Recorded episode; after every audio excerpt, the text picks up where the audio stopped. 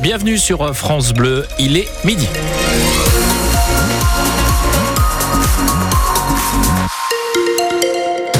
Votre journal, c'est avec Elodie Touché. Sur la route, à notre connaissance, il n'y a pas de difficultés particulières. Du gris et de la pluie pour aujourd'hui. Et côté température, ça ne bouge pas hein, de 9 à 11 degrés cet après-midi. Les enseignants dans la rue. Oui, première mobilisation d'ampleur depuis le ministre Jean-Michel euh, Blanquer. Selon les syndicats, le mouvement est suivi en Normandie aujourd'hui. Un enseignant sur deux est absent dans le primaire, sans doute un sur trois au collège. Et une, partie de ceux qui ne sont pas devant leurs élèves sont euh, ce midi dans la rue. 2500 enseignants, selon l'intersyndicale, défilent en ce moment dans les rues du centre-ville de Caen. Jeanne Stémar, vous suivez le cortège pour France Bleu Normandie. La pluie n'a pas freiné ces enseignants qui rejoignent le rectorat de Caen. Alors oui, la FSU, hein, le SGEN ou encore la CGT Éducation, tous les syndicats enseignants sont là ce matin. La mobilisation s'annonçait très suivie et c'est le cas. Depuis 10h30, ils sont plus de 2500 à avoir rejoint le cortège.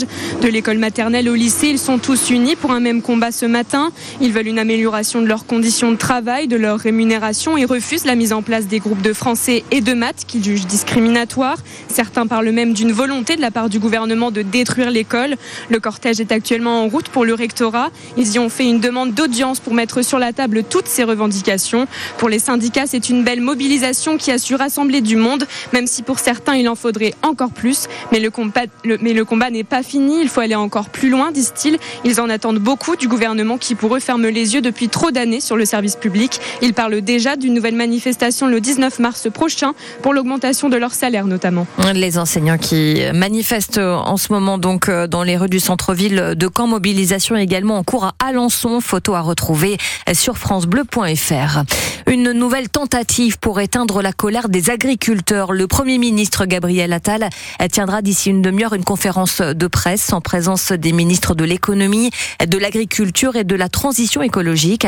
De nouvelles actions sont attendues, de nouvelles annonces sont attendues alors que les agriculteurs restent mobilisés dans le Calvados à Lisieux. Ils poursuivent le blocage de l'ASCA normande, la centrale d'achat des magasins Leclerc. Des barrages filtrants qui ont en revanche été levés ce matin à If et Carpiquet après trois jours de mobilisation. Dans l'Orne, les agriculteurs prévoient de se rendre cet après-midi à la cité administrative à Alençon pour manifester sous les fenêtres de la direction départementale des territoires. Et puis dans la Manche, une quarantaine de tracteurs rejoignent en ce moment Grandville depuis marseille les grèves en opération escargot. Marc-André Sabater n'est plus maire de Vire-Normandie. L'élu âgé de 64 ans qui s'était déjà mis en retrait depuis le 15 septembre dernier a démissionné pour des raisons de santé. Il est remplacé provisoirement par Nicole Desmottes, la maire déléguée de Roulour. Marc-André Sabater avait été élu à la mairie de Vire en 2014, puis réélu en 2020. Il est aussi conseiller départemental du Calvados. C'est un projet estimé entre 60 et 70 millions d'euros et il va prendre du retard. La réhabilitation du palais Fontette, le siège de l'ancien tribunal de Caen, situé à deux pas de l'hôtel de ville et de l'abbaye aux hommes, qui est fermé depuis l'été 2015. Huit ans plus tard, sa transformation en hôtel haut de gamme et en centre des congrès a du plomb dans l'aile. De nouveaux recours ont été déposés par des riverains, inquiets surtout de la partie centre des congrès. Jusqu'à 1400 personnes debout pourraient être accueillies dans cet équipement neuf qui sera construit à la place de l'ex-tribunal pour enfants situé derrière le Palais Fontette. Xavier Lecouture, ancien maire adjoint à l'urbanisme à Caen entre 2008 et 2014, aujourd'hui élu d'opposition, s'inquiète des conséquences de ce projet. La dimension stationnement, la dimension mobilité, la dimension accès de ce centre de congrès est assez absente, pour ne pas dire complètement absente, du projet. Or, lorsqu'on implante un équipement de cette importance dans un environnement, dans un quartier, le faire sans apporter de solution aux questions que se pose tout le monde, autant ceux qui viendront au centre de congrès que les riverains, que les gens qui passent aujourd'hui des fossés Saint-Julien à la place du théâtre, eh bien ces questions-là sont actuellement sans Donc le minimum serait qu'il y ait des études sérieuses faites pour répondre aux inquiétudes, je pense, légitimes des riverains sur cette question essentielle. Comment euh, va-t-on gérer l'accès des euh, plusieurs centaines, voire mille personnes qui viendront au centre de congrès le soir, la journée, etc.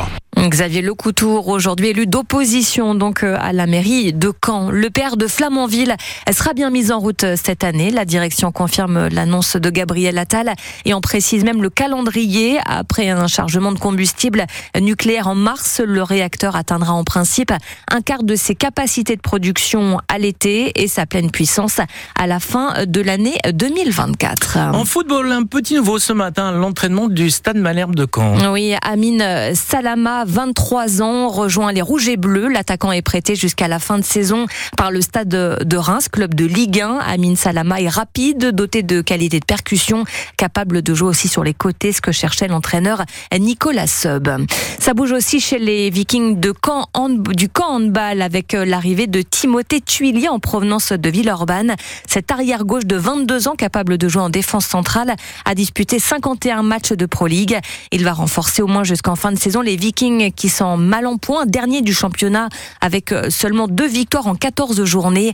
Leur prochain match est prévu demain face à Strasbourg. Le geste sportif, la beauté du geste sportif au cœur d'une exposition à Deauville. Oui, une exposition proposée aux franciscaines à Deauville à l'approche des Jeux Olympiques 2024 à Paris. Alors au-delà de la performance, le sport c'est aussi de l'esthétisme et de l'émotion.